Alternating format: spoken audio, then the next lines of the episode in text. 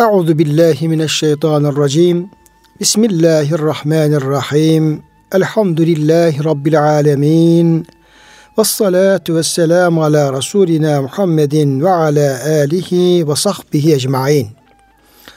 Çok değerli, çok kıymetli dinleyenlerimiz, yeni bir Kur'an ışığında hayatımız programından ben Deniz Ömer Çelik, Doktor Murat Kaya Bey ile beraber siz değerli dinleyenlerimizi Allah'ın selamıyla selamlıyor. Hepinize hürmetlerimizi, muhabbetlerimizi, sevgi ve saygılarımızı arz ediyoruz. Gününüz mübarek olsun. Cenab-ı Hak gönüllerimizi, yuvalarımızı, iş yerlerimizi, dünyamızı, ukbamızı rahmetiyle, feyziyle, bereketiyle doldursun. Kıymetli hocam siz de hoş geldiniz. Hoş bulduk hocam. Afiyettesiniz inşallah. Elhamdülillah. Allah razı olsun. Sizleri, hocam. bizleri ve kıymeti dinleyenlerimizi Cenab-ı Hak sıhhat, afiyette devam e, ettirsin. Değerli dinleyenlerimiz, bugünkü programımızda kıymetli hocamla beraber Cuma suresinin 5. ayetinden başlayarak Yüce Rabbimizin muradını, bizlere olan hitabını, bizlerden olan taleplerini anlayıp onları belirlemeye ve onların hidayeti çerçevesinde bize gösterdikleri yolu dikkate alarak bir kulluk yaşamaya e, hepimizi sevk etmesi açısından bu ayetleri e, birlikte değerlendireceğiz inşallah. Tabi sürenin baş tarafında Yüce Rabbimiz kendisini e, bütün varlığın göklerde yerde olan bütün varlıkların e, kendisini tesbih ettiğini kendisini noksan sıfatlardan arındırıp kemal sıfatlarıyla övdüklerini e, ve Cenab-ı Hakk'ın emrettiği şekilde bütün varlığın hareket ettiğini beyan etmişti. Ve orada da büyük bir lütuf olarak sevgili peygamberimiz Hz. Muhammed Mustafa sallallahu aleyhi ve sellemin öncelikle Araplara, ümmi olan Mekke'deki Arap toplumuna ama onlarla birlikte bütün ve aharine minhum lemma yelhaku bihim bütün e, kıyamete kadar insanlığa e, bir muallim olarak, bir peygamber olarak, bir muallim olarak, bir üsve-i hasene olarak gönderildiğini, büyük bir lütuf olarak gönderildiğini ayet-i kerime beyan etmişti. Ve e, bunun zelke faddullah yu'ti men yeşâ yani peygamberlik Allah'ın büyük lütfudur. Peygamberimize verdi Cenab-ı Hak. Kur'an-ı Kerim Allah'ın büyük lütfu. Onu da Cenab-ı Hak peygamberimize vahyetti. Ama bu ikisi Kur'an ve peygamber de ümmeti Muhammed için ve bizler için en büyük lütuf. Bunu Cenab-ı Hak bize ikram etti. Dolayısıyla e, bir insanın Allah'a peygamber iman etmesi, bizlerin peygamberimize Kur'an-ı Kerim iman etmemiz ve onların bize gösterdiği yolda yürümemiz, kulluk yapmamız, onların gereğini yerine getirmemizin ne kadar büyük bir nimet olduğu ayetlerde beyan edilmiş oldu. Şimdiki ayeti kerimede Cenab-ı Hak Yahudilerden misal veriyor. Öncelikle Yahudi e, alimlerinden yani onların e, Tevrat'ı bilen, dini şeriatı bilen alimlerinden misaller veriyor. Onların hallerini bize aktarıyor ama e, bu misal üzerinden de ümmeti Muhammed'e bizlere Cenab-ı Hak Kur'an karşısında, peygamberimiz karşısında nasıl e, duyarlı ve onlara kulak veren, dinleyen kişi olmamız gerektiğini de bize e, misal üzerinden bildirmiş oluyor. Önce misalimizi e, ayet-i kerimede geçtiği üzere ifade ettikten sonra e, bu misalin bizim için ne anlama geldiğini de izah etmeye çalışalım. Hocamdan onu e, istirham edeyim. Estağfirullah. Meselüllezine humlü tevrate thumme lem yahmiluha kemeselil himari yahmilu esfara. Tevrat'ı yüklenen yahut da Tevrat'ın hükümlerini uygulamakla yükümlü tutulan buradaki yüklenmek ya bir kitabı taşımak anlamında değil de tutup elde taşımak anlamında değil de Yani Tevrat'ın hükümlerini, oradaki Allah'ın emirlerini, yasaklarını, her türlü buyruklarını uygulamakla yükümlü tutulan. Sümme lem yahmiluha fakat bu yükümlülüğü yerine getirmeyenlerin misali, hali. Kemeselil himari yahmilu esfaran. Ciltlerle bak hocam burada sifir demiyor esfar diyor. Yani evet. tek cilt değil ciltlerle kitap taşıyan bir merkebe eşeğe benzer. Bir merkebe ciltlerle kitap yüklenebiliyor demek. Evet yüklenebiliyor. Çünkü ya hocam merkebe herhalde iki, iki tane kitap yüklenmez. Evet. Yani e, şöyle bir 50-60 kilo bazen 100 kilo yakın efendim e, merkepte taşıyabilir. Durumuna evet. göre tabi. Yani bir 80 kilo diyecek olsak herhalde bayağı bir cilt kitap Oldu. edebilir.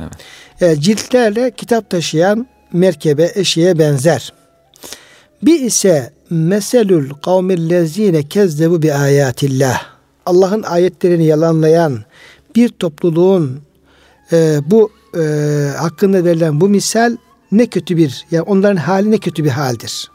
Onların misal ne kötü bir misaldir.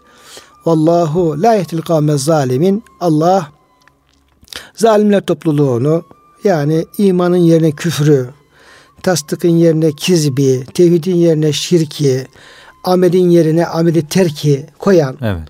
Bu şekilde efendim küfür ve şirkten başlayarak bir sürü günahlar işleyen kişilere Cenab-ı Hak diyor doğru yolu göstermez diyor. Şimdi kıymetli hocam, şimdi ayet-i kerimedeki misal çok açık. Cenab-ı Hak bir merkebi misal veriyor. Onun efendim ciltler dolu kitap taşıdığını bize gösteriyor. Ve e, tabi merkebin özelliği merkep e, ilimle uğraşmaz.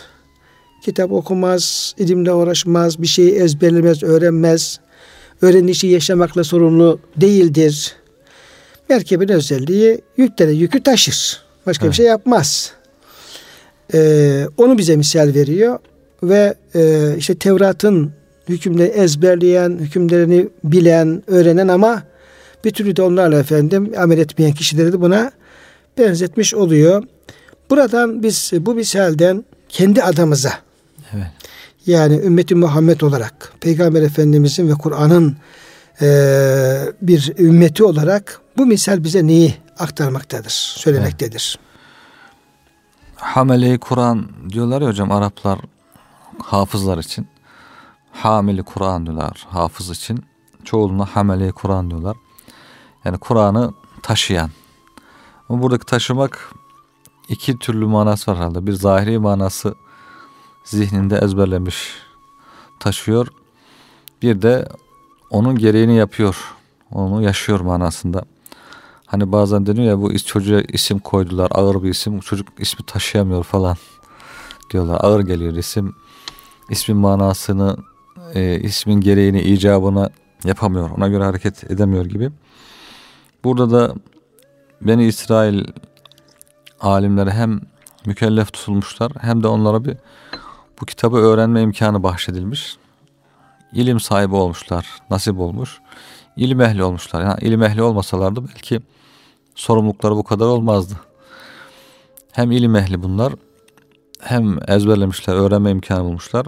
O zaman önce kendileri yaşayacak sonra diğer insanlara nasıl yaşamaları gerektiğini öğretecekler bunlar. Ama bunu yapma, yapmadıkları için öğrenmişler. Bu bilgiyi nasıl menfaat için kullanabiliriz? Nasıl gelirimizi artırmak için kullanabiliriz? İnsanlardan nasıl mal koparabiliriz bu bilgiyle diye o tür menfaat için ilmi kullanıyorlar. Bir kısmını saklıyorlar, bir kısmını açığa çıkarıyorlar, bir kısmını tarif ediyorlar. Kendi kafalarına göre kullanıyorlar bu ilmi. Yani Allah'ın istediği şekilde olması gerektiği gibi değil de ilmi bir güç devşirme vas vasıtası olarak. Allah'ın ayetlerini az bir paya satıyorlar. Satıyorlar. Ayet-i kerimede ve la teşteru bi ayatillah semenen kalile. Evet. Allah'ın ayetlerini az bir paya satmayın ama şeyi efendim bedeli pahası çok olursa satabilirsiniz değil. anlamına değil tabi. Yani bütün dünya alsan yine az çünkü. Tabi yani o Allah'ın ayetini tahrif etme karşılığında veya gizleme karşılığında evet. bütün dünya sana verilecek olsa o bile hepsi femenen kariyle. Evet. Doğru olan nedir? Doğru Allah'ın ayeti neyi söylüyorsa, emri neyse onu olduğu gibi evet. Eğmeden bükmeden insanlara tebliğ etmek gereğini yapmak. Ama tabi bu Yahudilere has bir özellik değil. Bütün insanın fıtratında olan bir şey. Onun için bugün de çok var. Yaşadığımız olaylar, işte dini istismar edenler, Kur'an'ı istismar edenler, işte sahabenin hayatını, peygamberimizin hayatını, o duygusal tabloları anlatarak insanları hipnotu, hipnotize ederek adeta istedikleri gibi kullanan insanlar çıktı, çıkıyor. Devamlı kullanılıyor bunlar. Onun için bu örnek her zaman için canlılığını koruyor. Yani merkep gibi olmayın.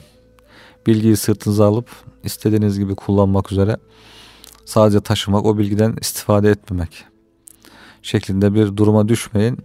Size bilgi neyi emrediyorsa, bilginin e, gerektirdiği neyse onu yapın.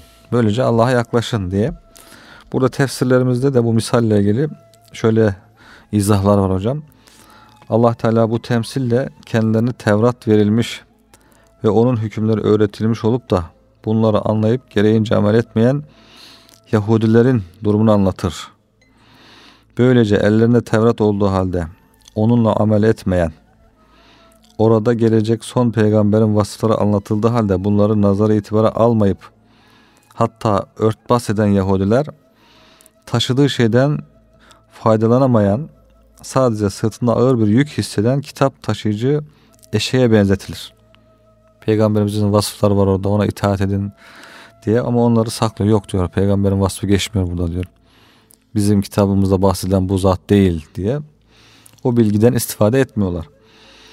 İlim, amel ve irfandan habersiz olan eşeğin karı sadece o kitapların yükünü çekmek, ağırlığını, hamallığını yapmak olduğu gibi Yahudilerin de okuyup ellerinde bulundurdukları kitaplarından kendilerine kalan şey o kitabın kendi aleyhlerinde taşıdığı delillerin ve mesuliyetin ağır yüküdür. Sadece bilginin hani bilginin ne yükü olacak diyebiliriz ama o bilginin getirdiği mesuliyet yükü var. Mesuliyet yükünü taşıyor. Mesuliyet yükünü taşıyor ama onun karşılığında menfaatinden istifade edemiyor. Gerçek menfaatinden. Şey hocam misal verelim. Mesela bunu Kur'an-ı Kerim'e e, şey yaparsak yani Tevrat'ın yerine Kur'an-ı Kerim'e koyarsak o Yahudiler yerine de diyelim ki Kur'an e, alimlerini, hafızlarını veya Müslümanları hocam koyacak olursak belki bazı misallerle e, izah ettiğimiz takdirde dahi anlaşılacaktır. Diyelim ki bir Kur'an hafızı düşünelim. E, hafızul Kur'an ya da hameleyi Kur'an ezberlemiş Kur'an-ı Kerim kafasında var. Hatta gece gündüz okuyor. Belki de efendim bir e, namazda kıldırıyor. Namazda da okuyor olabilir. Evet. Devamlı okuyor. Biz buna hummülül, hummülül Kur'an, Kur'an'ı yüklemiş kişi diyebiliriz. Evet. Diyebiliriz. Tabi o e, kafamızda bulunan ve ezberden okumuş olduğumuz Kur'an-ı Kerim'in ayetlerine bakalım. Bakalım bu ayetleri bize ne söylüyor ve diyelim ki onu okuyan kişi de ne durumda? Mesela birkaç böyle cazip misal olsun diye e, arz etmek istiyorum. Diyelim Cenab-ı Hak işte Ahzab suresinin e, 71. ayeti kerimesinde Ya eyyühellezine amettekullaha e, ve kulu kavlen sedide diyor mesela. Örnek. Ey iman Allah'tan korkun ve doğru söz söyleyin. Doğruluk. Sözün doğru olmaz. Böyle yaparsanız yustıhleküm amalekum ve yağfirkum zunubekum Allah sizin amellerinizi ıslah eder, günahlarınızı affeder. Kim Allah Resulullah'a itaat ederse yani bütün işlerini Allah Resulullah'ın istediği, emrettiği şekilde yaparsa fakat faze fevzen azîbe çok büyük bir başarı, çok büyük bir zafer, çok büyük bir kar elde etmiş olur. Diyelim ki biz bunu ezberledik, yüklendik bu ayet-i kerimeyi. Veyahut da ayet-i kerimemizde böyle bir doğru sözü olmaya bizi ne yaptı? Yükümlü kıldı. Çünkü Allah'ın emri, açık evet. emri. Ama bu kafamızdayken, bunu dilimiz söylerken dedim ki mesela kendimizi yalandan kurtaramıyoruz. Yani kavli sedid aslında doğru söz demek. Evet. Yani sözün doğru olmaz, yalan olmamaz, insanları kandırmamak. İnsanlara yalan söylememek. Hani Cenab-ı Hak şeyleri, peygamberleri e, tavsiye ederken Meryem suresinde hep Sıddık Nebiye buyuruyor. Sıddık Nebiye işte o çok doğru sözlü peygamber birisiydi. Hatta İsmail Aleyhisselam mesela sadık ve vaade ve kâne Resulü Nebiye sözünde çok e, e, duran, vaadinde duran doğru sözü bir insandı. Diyorlar ki İsmail Aleyhisselam hiç anasından doğduğu günden beri hiç yalan söylemediği için bu vasfı aldı. Şimdi bunu şimdi bir taraftan ezberlerken, bir taraftan okurken, bir taraftan bunu kendimiz üzerimizde taşırken, bir de böyle yükümlülük altında bulunurken bunu bilen bir insanın diyelim ki pervası yalan söylemesi işte ayet-i kerimenin anlama geliyor. Yani evet. bilginin hammalı ama gereğini yapmıyor. Onu taşıyor ama ondan istifade etmiyor. Diğer, yani Kur'an-ı Kerim'in Fatiha'dan Nas'a kadar her bir ayet-i kerime örnek verebiliriz. Evet. Verebiliriz. Ama diyelim ki Nur suresinin 30. ayet-i kerimesi Kul lil mu'minine yaguddu min absarihim ve yahfazu furucahum zelike eskeluhum. İnnallah habirun me yasnaun. Mümin erkeklere söyle gözlerini bakılması haram olan şeylerden sakınsınlar. İffetlerini muhafaza etsinler. Bu onlar için en temizidir. Allah bütün yaptıkları, yaptıklarını insanların haberdardır, bilmektedir. Adam onu okuyor mesela diyelim ki fakat gözüyle hiç Korunma. yani yani hatta bu ayeti okurken bile yani bırakalım yani zihninde olabilir insanın da onu e, kafasına vardır unutmuştur. Ve rastgele sağa sola bakabilir. Tam tersine okurken bile gözünü nasıl efendim sakınacağının haberi haberi yok veya hmm. bunun farkında değil. Bu kadar bir gaflet içerisinde insan olabiliyor. Nedir? Bilgiyi taşıyor ama bilginin hiçbir faydasını göremiyor. Hmm. İşte şeyler yüklü, e, kitaplar yüklü, ciltler dolusu kitap yüklü efendim merkep gibi. Şimdi evet. hocam benim başıma bir hadise geldi. Talebelik yıllarımda bir yere bizi şey götürdüler. Hatim programına götürdüler. Hatta ben o hatim programında bir daha e, yemin ettim bir daha hiçbir hatim programı gitmeyeceğim diye yemin ettim. Gittik bir yere ama şu karışık bir yerde. Karışık yani itilat olan bir yerde. Orada baktım hoca efendiler Kur'an-ı Kerim okuyorlar. Ama etraf gerçekten böyle e, bakılmayacak derecede evet. bir e, durumdaydı. O zamanki talebe yıllarını hatırlıyorum. Baktım ya hoca efendi Kur'an-ı Kerim okuyor. Bakıyor da. Bana öyle geldi. Belki su yüzandır bilemiyorum ama Allah beni affetsin. Ondan sonra yani normalde içinde bulunmamamız gereken bir ortamken Kur'an-ı Kerim okuyup da efendim böyle göz gezdirmek sağa sola falan böyle hiç olacak gibi şey değil yani. Evet. Yani ne Kur'an-ı Kerim ruhuna uygun bir şey, ne okuduğumuz ayetlerin ruhuna uygun, ne efendim diğer inancımıza uygun hiçbir şey değil. Ama bu kadar gaflet. Evet. Ben çok daralmıştım orada. Arkadaş çıktım dedim bir daha böyle hatun programına gelmem falan diye de. Evet. Öyle e, içimden şey yapmıştım falan. Uzun zaman gitmedim hakikaten böyle. Ya bu bir gaflet eseri. Evet. E, aslında e, tabi buradaki kitaptan maksat şeriatın, dinimizin bütün emirleri. Yani tabii. sadece e, tırnak içinde Kur'an-ı Kerim'de geçen ayeti kelimeler olarak almayalım. Onların tefsirleri, işte onların ahkamı, hadisler, evet. hadisler yani şeriatimiz, dinimiz. Dinimizin bütün talimatları, evet. emirleri. En büyüğüne en küçüğüne kadar. Haramından efendim mekruhuna, farzından e, mübahana varıncaya kadar bütün bunlar yani burada e, öğrenilen bilgilerle amel edilmesinin gerekliliği, amel edilmenin takdirde uygun fayda vermeyeceği, e, insan bilgiyi amel etmek üzere öğrenmesi lazım geldiği, hele din ilmi ise bu, bunun çok daha bir zaruret e, arz ettiğini sanki ayet biz hocam söylemiş oluyor. Evet hocam bazı insanlar da zaten rastladım ben bir iki yani aman öğrenmeyeyim diyor. Şunu öğrenirsem mesul olurum falan diye. Bilmezse mesuliyetten kurtulacağını da zannediyor. Halbuki cahillik de mazeret sayılmıyor İslam devletinde. Hele bugün artık herkesin elinde telefon. Telefonun çıkardı mı bütün fıkhi bilgiler, her tür bilgiye ulaşabiliyor. Telefonda ilmihal var işte büyük İslam ilmihali açıp her şeyin hükmünü oradan rahatlıkla öğrenebiliyor bir insan kaçış yolu yok yani bilgiyi zaten taşıyoruz cebimizde. Bütün bilgileri, kitapları cep telefonumuzda taşıyoruz. Yahmül Esfera'nın değişik bir dijital hali hocam. Ama onu gereğini yapmazsak sorumluluk büyük olacağı anlaşılıyor.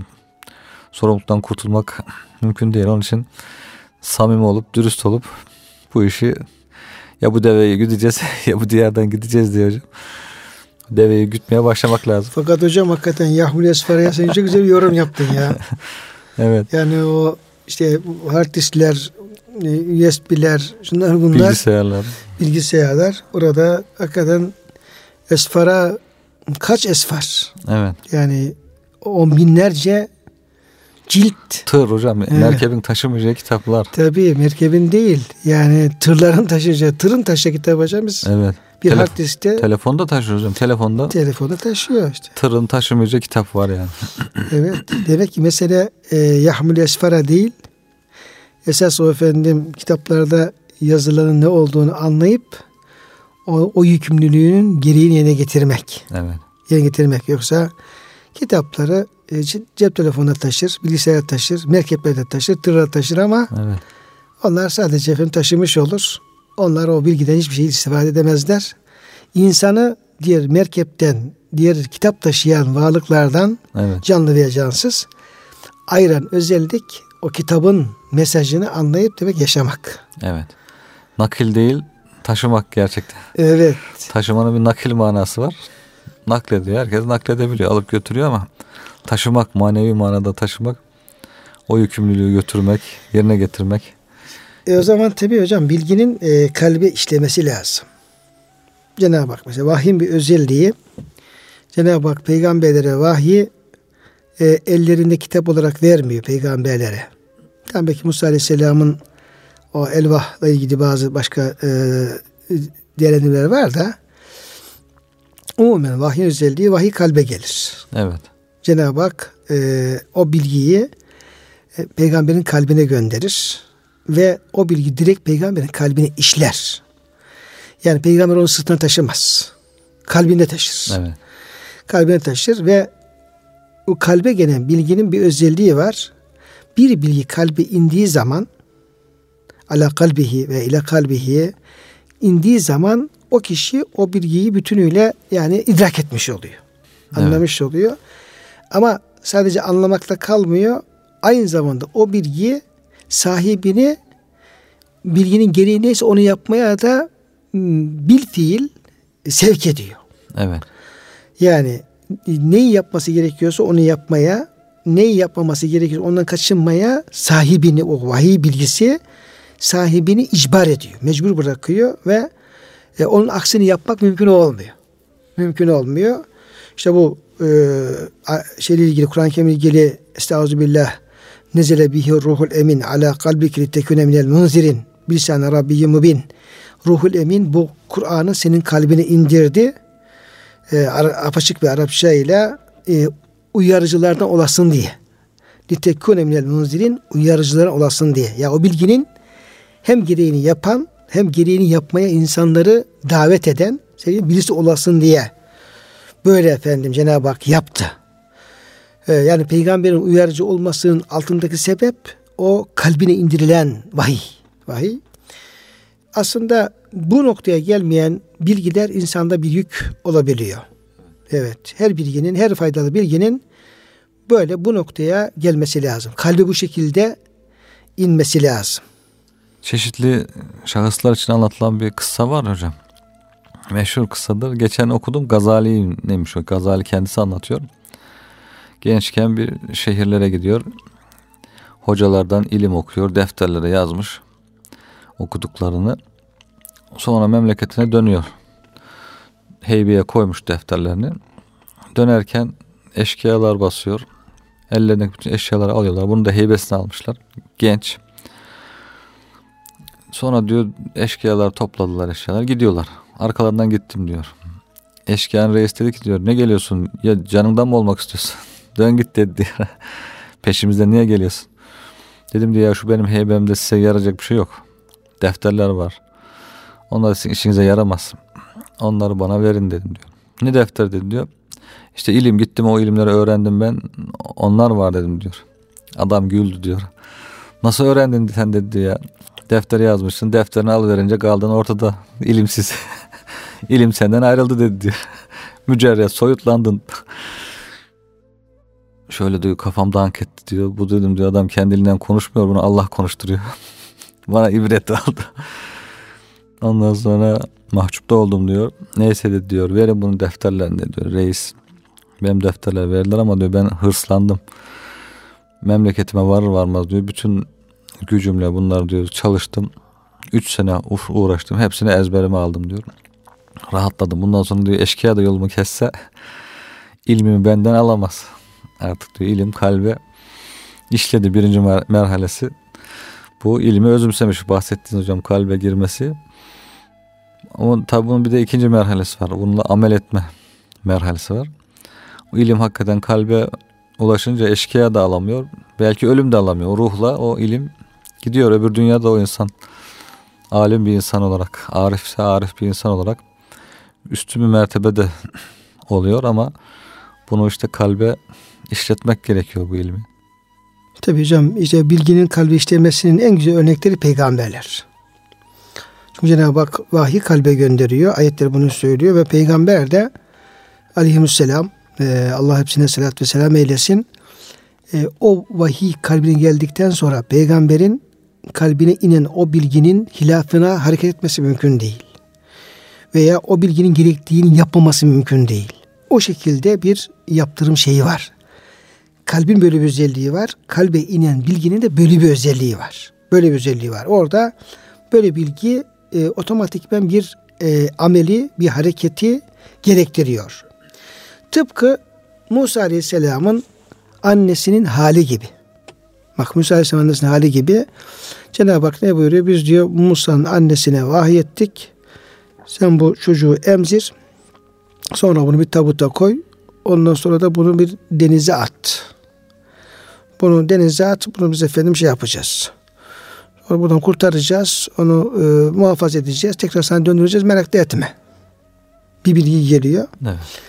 Ve e, bir anne bir, bir anne. hocam açıklamadı da çocuğu denize bırak onu diyor bana ve ona düşman olan birisi alacak. Alacak tabi. bir anneye böyle. Ve la tehâfi ve la tahseni. Hiç korkma. Hiç hüzünlenme. Niye böyle yaptım diye hüzünlenme. Geleceğinden korkma. Ondan sonra biz onu tekrar sana döndüreceğiz. O efendim onu peygamber yapacağız. Onu işte sana bana düşman olan birisi de efendim onu muhafaza edecek. Hiç evet. olacak şey değil. Evet. Ama şimdi o bilgi o, o kadar kuvvetli bilgi ki kalbe gelen bilgi o kadar kuvvetli bilgi ki bir anneyi çocuğunu efendim bir tabuta koyup suya, suya bırakmasına sağlayabiliyor. Evet. Hem de düşman alacağı halde. Evet. Hem de e, düşmanının eline geçeceğini bildiği halde. Şimdi o e, gerçek bilginin yani kalbe işlemesinin bu kadar bir ehemmiyeti olduğunu, ilimin sadece kitapları okumak, sonra efendim böyle bir şeyleri ezberlemek, e, malumatımızın çok e, olması gibi bir anlamı değil de bunun ötesinde insanın özünü, kalbini ilgilendiren bir yönü olduğunu hocam buradan biz anlamış oluyoruz. Evet. Esas belki de bu ayet-i kerimede onu kastediyor. Onu kastediyor. Yani bilginin kafada olması değil, bilginin kalbe işlemesi. Şimdi burada da e, o bilgiyi kalbe nasıl işleri peygamberlerin hayatlarından, peygamberlerin hallerinden bunu da ayrıyeten tahsis etmek lazım. Evet. Yani Peygamberimiz Aleyhisselam en alim kimdi? Peygamber Aleyhisselam'dı. En çok ilim sahibi kimdi? Efendimiz Aleyhisselam'dı. Peygamberimiz ilmi nasıl bir ilimdi? Neredeydi bunun ilmi? Nasıldı diye. Bunun da ayrıyeten e, e, eğitimde, öğretimde bütün eğitimin basamaklarında o peygamberlere Allah'ın ilim öğretmesinin örnek alınması lazım. Kıymetli hocam. Evet hocam. Ona göre bir eğitim sistemi geliştirilmesi lazım. Güzel bir siyer dersi. Neden şimdi şikayet ediyoruz? Diyoruz ki ya insanlara bir sürü şey okutuyoruz. İlkokulda, ortaokulda, lisede, üniversitede okutuyoruz. Fakat çocuklar hayattan kopuk. Evet. Çocuklar efendim pratikten kopuk. Çocuklar efendim o öğrendikleri bilgiyi uygulayacak alanlar bulamıyorlar. Veya e, sadece bunlar e, böyle kuru bilgi olarak kafalarında kalıyor ama hayatta onların işine yaramıyor. Hep bundan şikayetçi oluyoruz. Evet.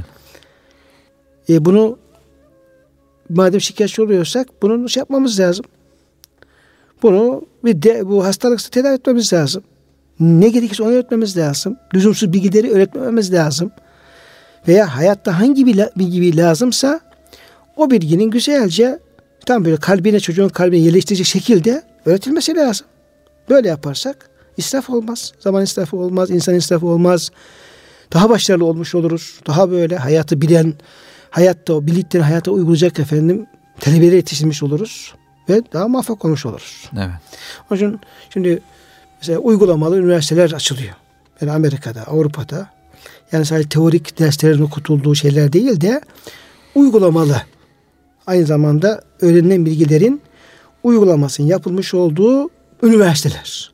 Yani üniversitenin ismi bu şekilde. Evet.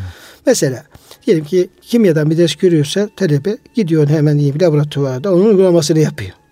Fizikten bir şey görüyorsa onu gidiyor hemen deneyini yapıyor.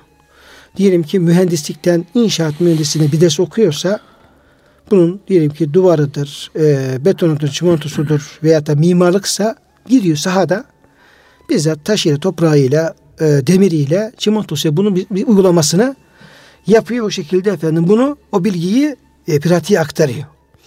Yani kuru bilgi olmaktan bunu kurtarıp pratiğe e, dönüştürüyor. Aslında e, din ilimlerinde böyle olması lazım. Evet. Yani sadece böyle ezberlemek bırakmak değil. Bunun diyeyim cömertlikse uygulaması, sabırsa uygulaması, hitabetse uygulaması, kıraatse uygulaması, namazsa uygulaması Evet. yapılmak suretiyle o bilginin kalbe iyileştirilmesi, Doğru. Tatbikatla. tatbikatla veya bilginin amele dönüştürülmesi bizzat eğitim öğretim programının içerisinde bunun yer alması lazım. Evet.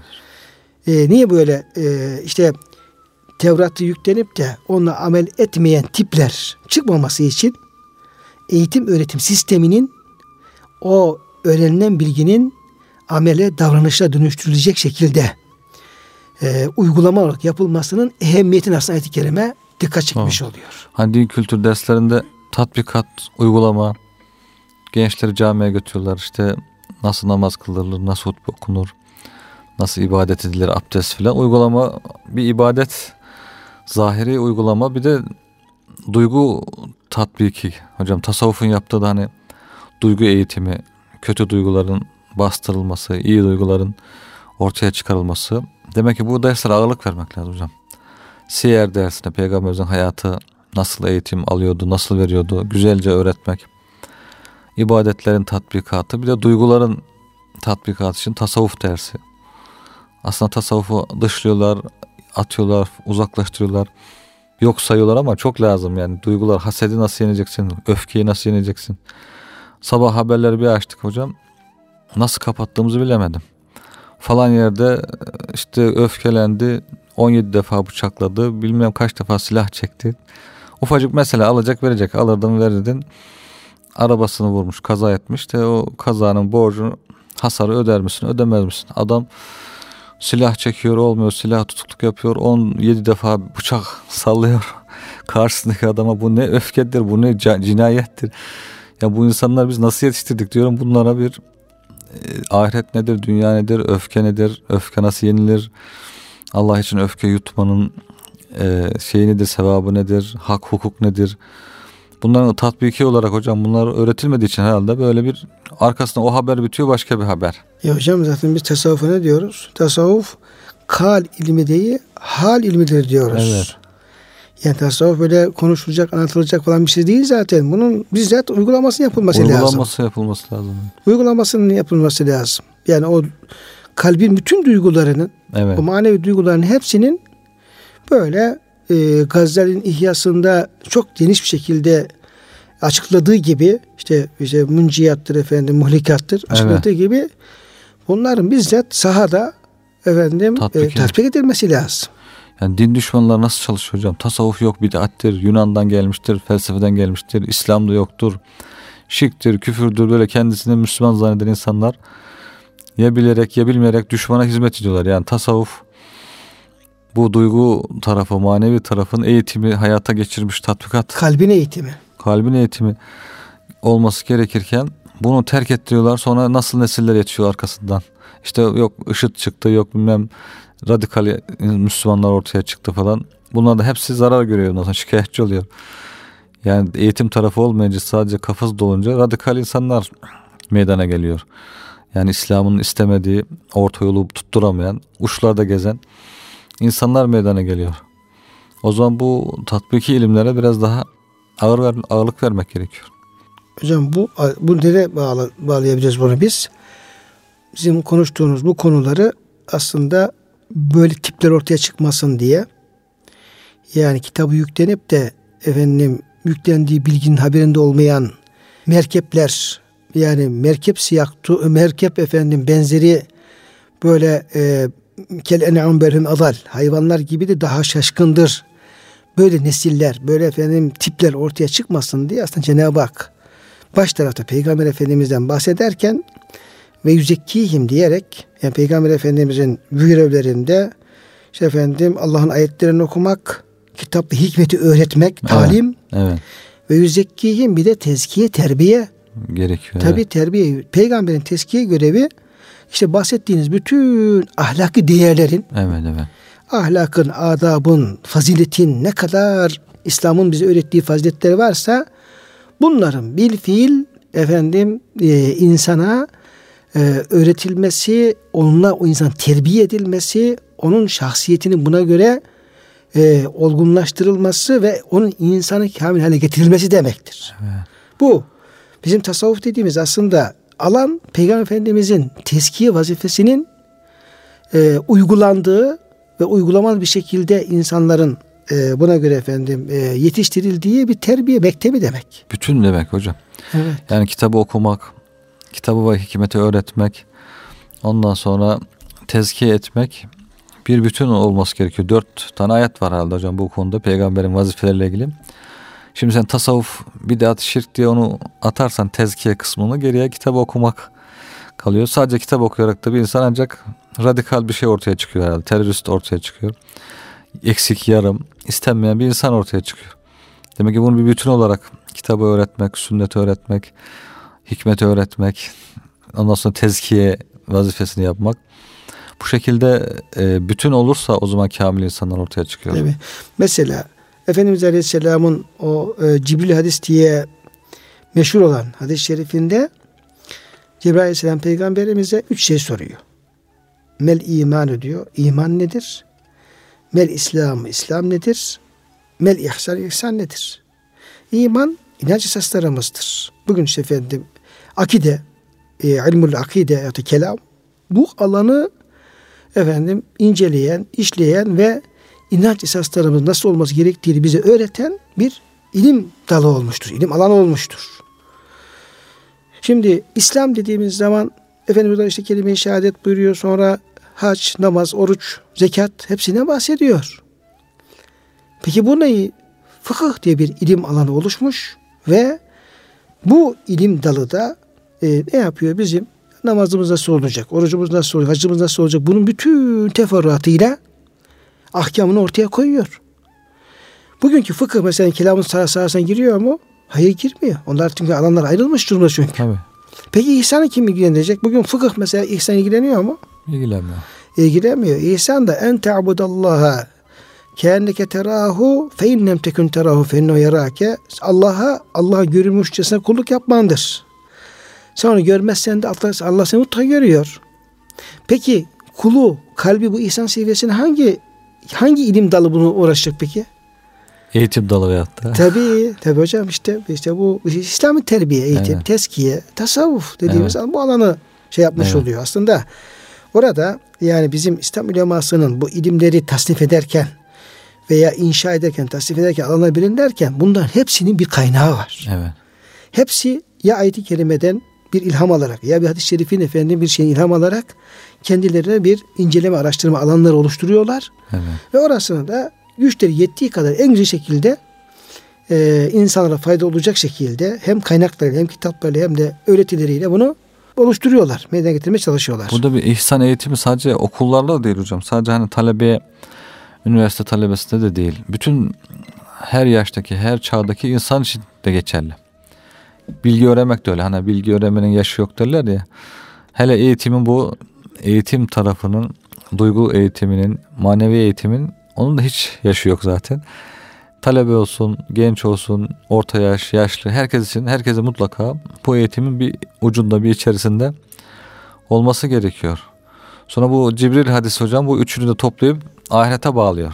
Hani dördüncü soru olarak ahiretin kıyametin alametleri. Evet. Demek ya kıyamet gelecek, ahiret gelecek, hesap kitap. Ona göre bu üçünü ona göre düşünerek yapın. Yani inancınızı, amelinizi, ahlakınızı, ahlakınızı evet. ahiret endişesiyle hepsini düzeltin. Ke, tamamı erdirin, e, kemale erdirin, düzeltin mesajı verilmiş oluyor. Evet. O da önemli bir şey demek. Onu da unutursan zaten diğer üçü bir anlam kazanmıyor. Anlamsız oluyor. İnsanı yapmıyor. Başka şeylere yöneliyor. Şimdi hocam demek ki tabi bir ayet-i kerimimizi okuyup geçiyoruz ama burada Allah'ın ayetlerinden bir ayet, misallerinden bir misal, şu Cuma suresi 5. ayette olduğu üzere e, bir bir misal yani onu dikkate aldığımız zaman, dikkatli bir şekilde bunu e, incelediğimiz zaman, teferruat bir şekilde böyle üzerine durduğumuz zaman bizim e, her bakımdan işte ilimdir, irfandır, eğitimdir, terbiyedir, öğretimdir. Bütün bunlarla ilgili ne kadar güzel bize evet. e, usuller öğretiyor. Evet, evet. Yöntemler öğretiyor, yollar gösteriyor.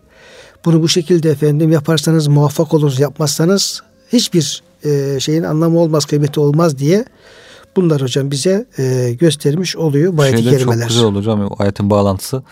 Cuma suresinin işte ikinci ayetinde peygamberin vazifeleri, kitabı öğret, okuması, öğretmesi, hikmet öğretmesi, tezkiye peşinden kitap yüklü merkepler.